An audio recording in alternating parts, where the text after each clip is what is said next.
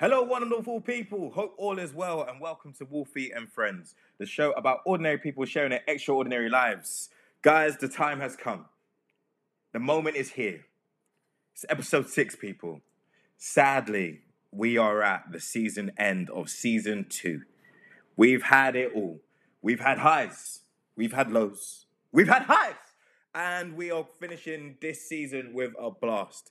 That I'm going to introduce you, Kimmy, as she shares her life and about all those things of sugar and spice. So, guys, without further ado, Kimmy, take it away. Hello, hi everyone. My name is Kimmy.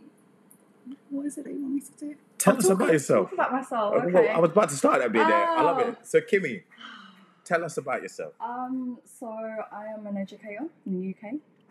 I teach um, college students creative media production. Been doing it for six years. Um, alongside that as well, I've been studying throughout my whole life. And yeah, I just think I'm a great person to be honest. So, you know, try and make people happy, try to be honest with my opinions is who I am.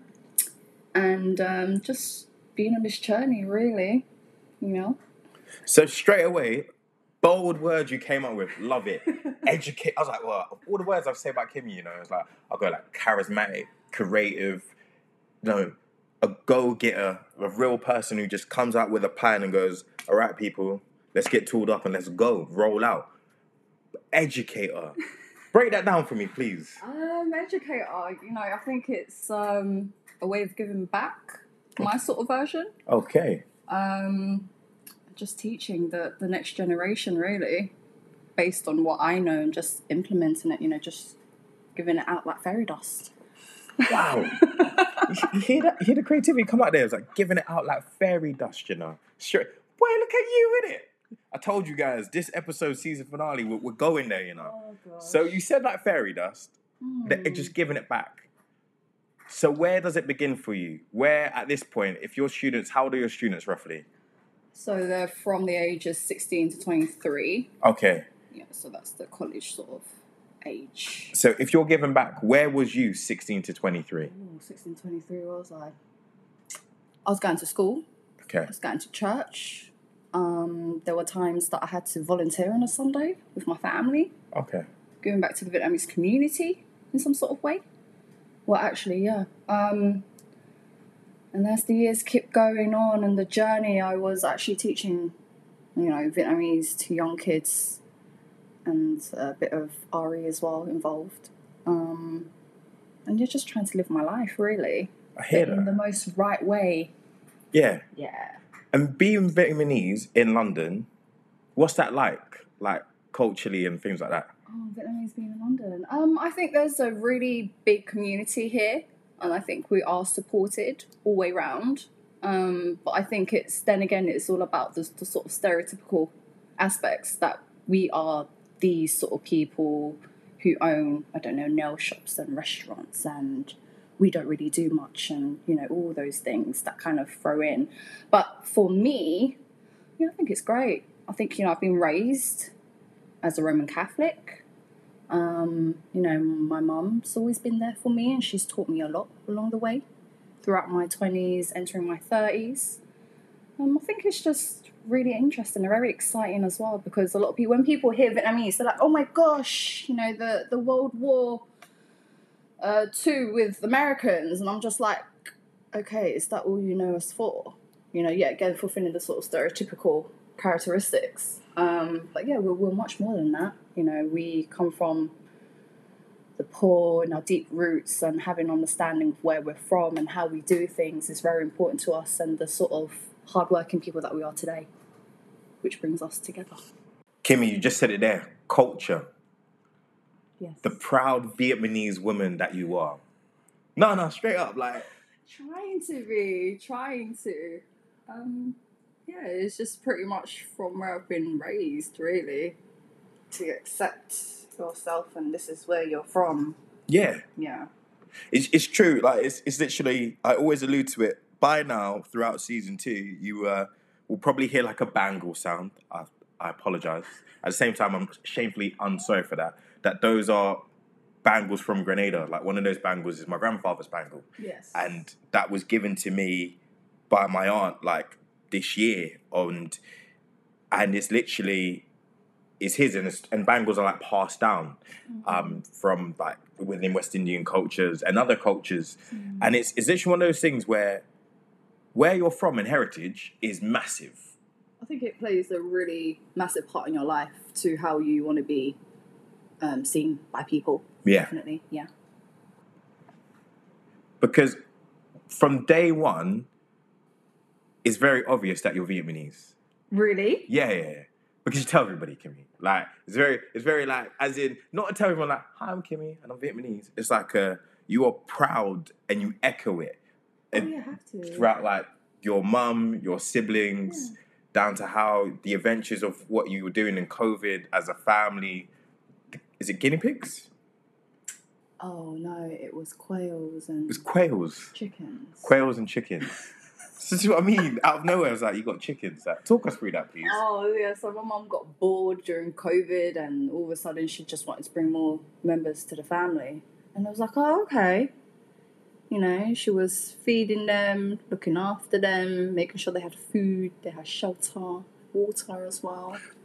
You know, got her kids to come out and make sure you feed those quails because that's what they're doing is they're giving us their eggs. Yeah. And um, yeah, since then it's, we've never turned back. You know. Wow, how many have you got now? Oh, so mum started probably with ten, Okay. three chickens, and then obviously we had the big storm, or was it big windy sort? Yeah, of, yeah. We had a storm not too long ago. yeah. The wind kind of whacked them out. Oh, sorry. Yeah. Sorry about that. I was about to say that no quails have been hurt during No, the- quail, no, no, no during quails. no, no, no, no. Um, the quails are still alive. I think the chickens got a bit brave and started to come out yeah, because they're obviously their latch was open and everything's yeah. was open, so they just got a bit brave, and I don't think they made it. So, um, yeah. But even in that, it's those things and those memories of actually Oh, yeah. going, this is what we do, this is culture, this is actually, you're going to learn a skill. Yeah, yeah. You're going to learn how to do that. It wasn't Yeah. just, oh, COVID's here, so we're just going like, no, no, no. Let me teach you something, what I know, Yeah. what you can now learn to pass on. Oh boy. And that's thinking outside the box. yeah, we learned so much.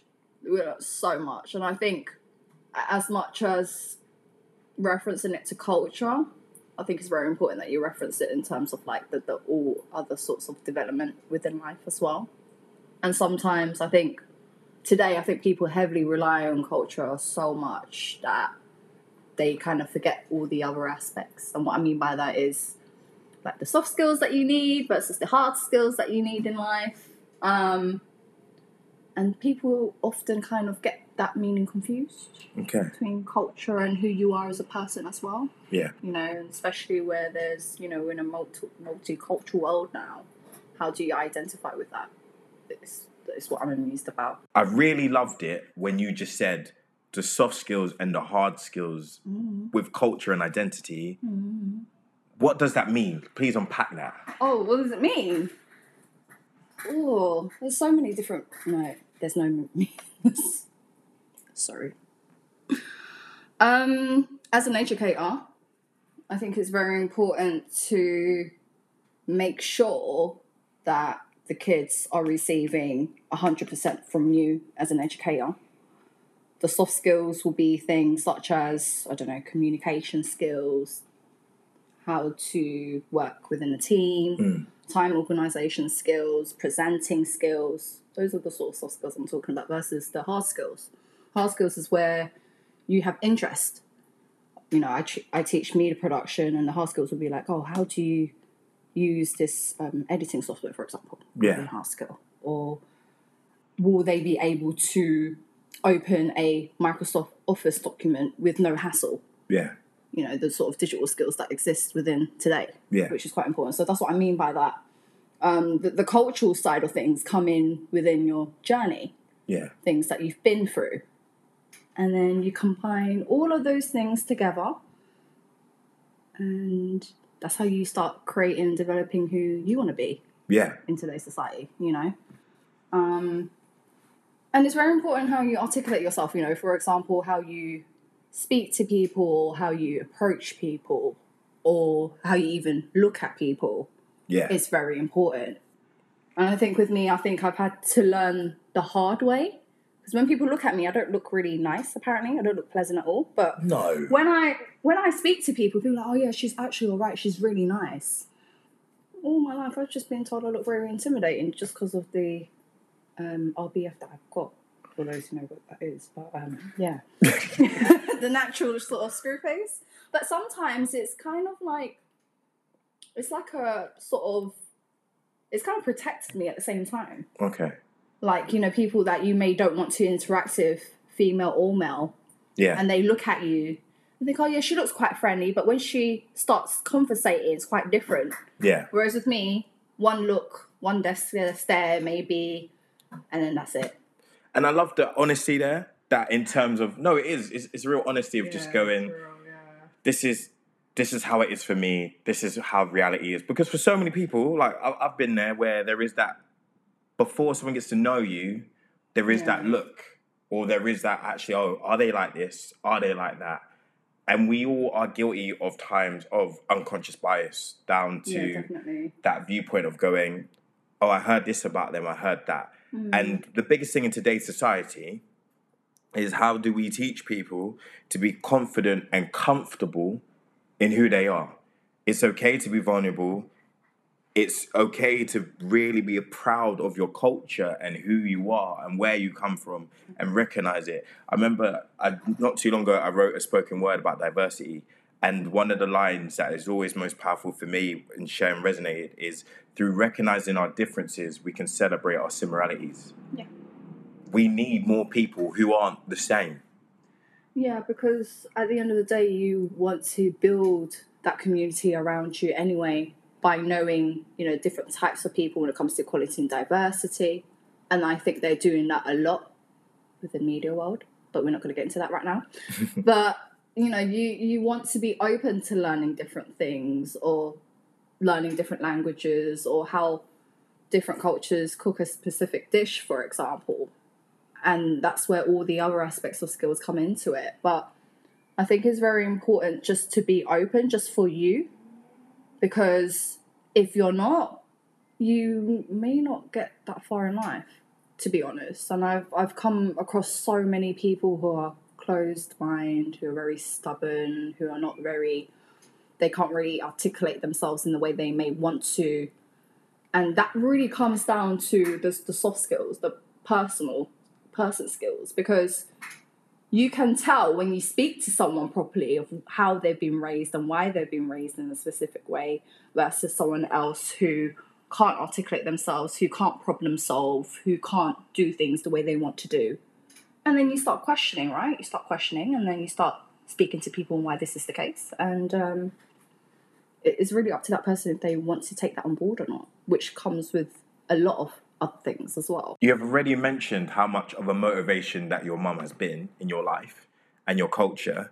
Yes. Is there anyone else who has motivated you or been such an impact in your life in this? Ooh, on this whole journey? Yeah. Ooh, that's a really hard one.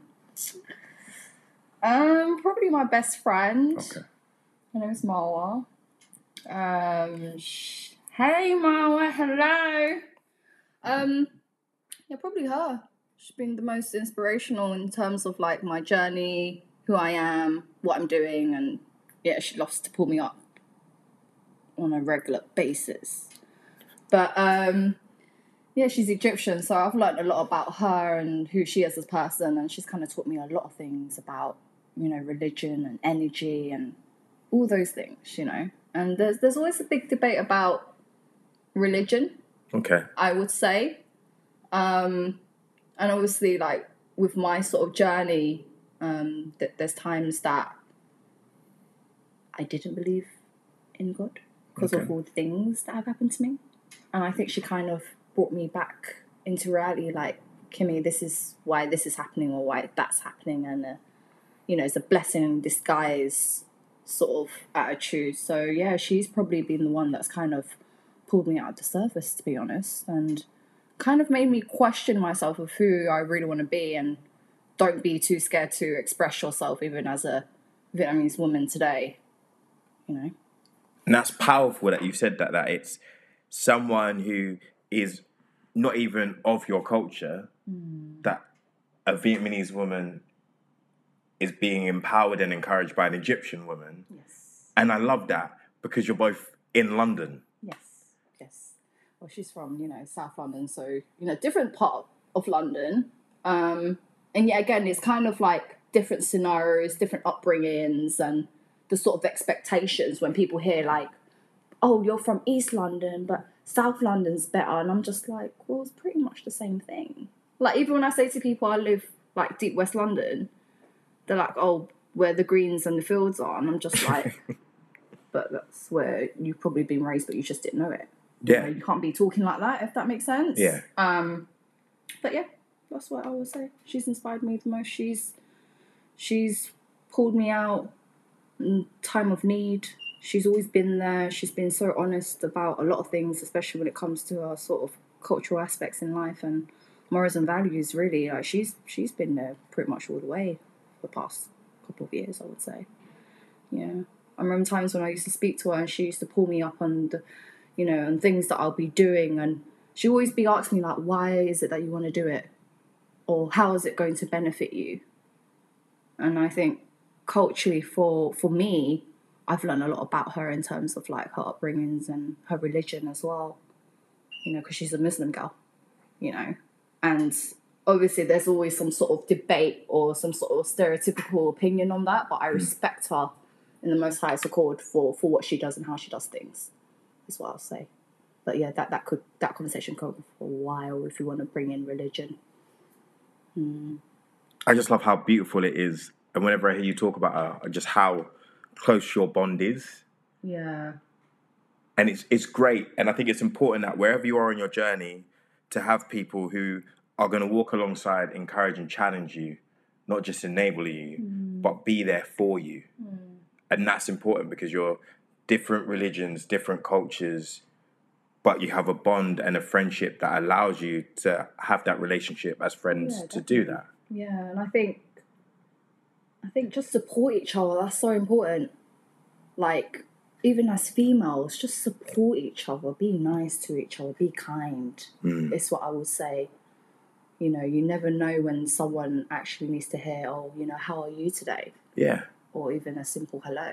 You know, you never know what's going on with them. So that's pretty much what I stand by. It's just be nice to each other and have normal conversations. You don't need to have a deep conversation, you know, if you don't really know that person. But, you know, someone can really go by and, you know, by the simple sort of, oh, what have you eaten today?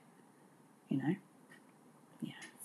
I just don't think um, females support each other and I don't know why the attitude is there, but we want to keep that moving swiftly. a question that I love to ask people, and with a lot of the things that you talked about in terms of with ladies supporting one another and the dynamic and wonderful relationship that you and Marwa have together, down to the relationship between you and your mum and your culture identity, is what does it look like supporting one another for you? For me. Yeah, Oh, as in females, just in general, or I think in general, like how how does it? What does it look like for you to be able to have a place, especially in your industry or as an educator, where you can support each other going forward? I just think everyone needs to be on the same page. Okay. Everyone has to have the same goals, you know.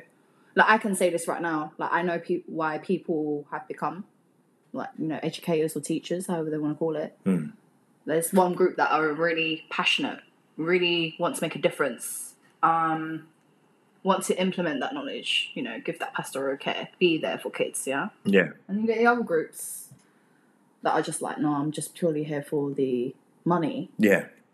which kind of throws out the whole definition of why teachers exist today, Yeah. for example. Um, but I just think, you know, as long as everyone's on the same page, same goals, same goals maybe in different scenarios, maybe, and just have clear boundaries. That's what it is, right? Yeah. And, and boundaries, I think, is a massive one because it's it's having the heart of going. We're putting a young person forward. We're putting that pupil forward, and the boundaries of going that this is okay and that isn't okay. Because whether it's in my job where I go into schools and I mentor groups and one to ones, down to with yourself for teaching in a class with students, we're working with so many vulnerable young people mm. down to regular. I say re- I don't even like using the term regular students. We're working with a full variety, variety of young people mm. that post COVID who are going through so much, where Yeah. it's about us bringing our best every day, regardless of our circumstances. As a team, if we're supporting each other, we can do that, and it's about putting them first. Yeah, I think that always sort of best intentions is always to put them first, especially in 100%. a education setting. But especially when you mention things like post COVID, for example, and it really showed the real aspects of what was really going on at home. Mm. You know, during my time when I was teacher, and there were so many different things that I never thought that was happening because I was so focused on all the other things. You know.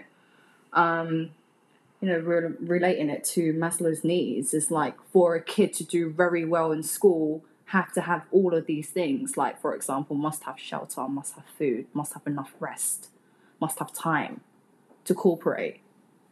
And that's what's been encouraged throughout, you know, the thousands of years within education. But when you're looking at the reality of things, how are you supposed to fulfill all those things? And that's when teachers, well, for me anyway, I would think, okay, where are the gaps that I need to fulfill for this specific kid?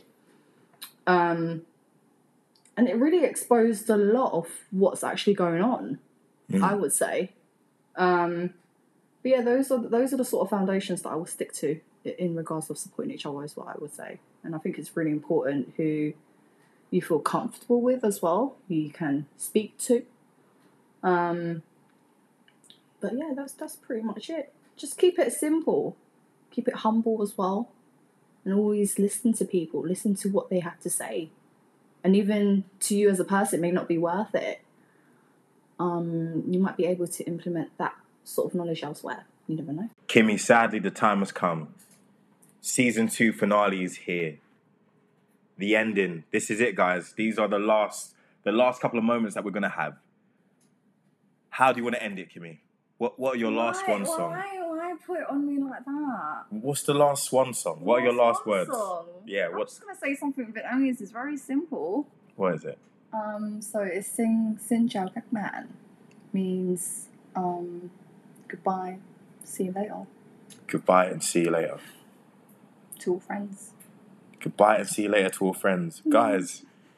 I can I just thank you all for again for listening in for this amazing season, for all the friends that have featured on season two, for the adventures, for the endeavors, for the great times of hearing your hearts, for hearing the moments, and above all things, for allowing us to go on this journey together.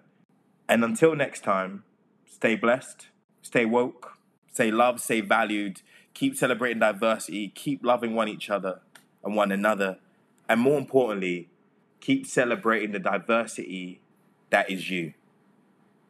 Through all our differences, we can celebrate our similarities. This has been Wolfie and Friends. Stay blessed. Love Wolfie.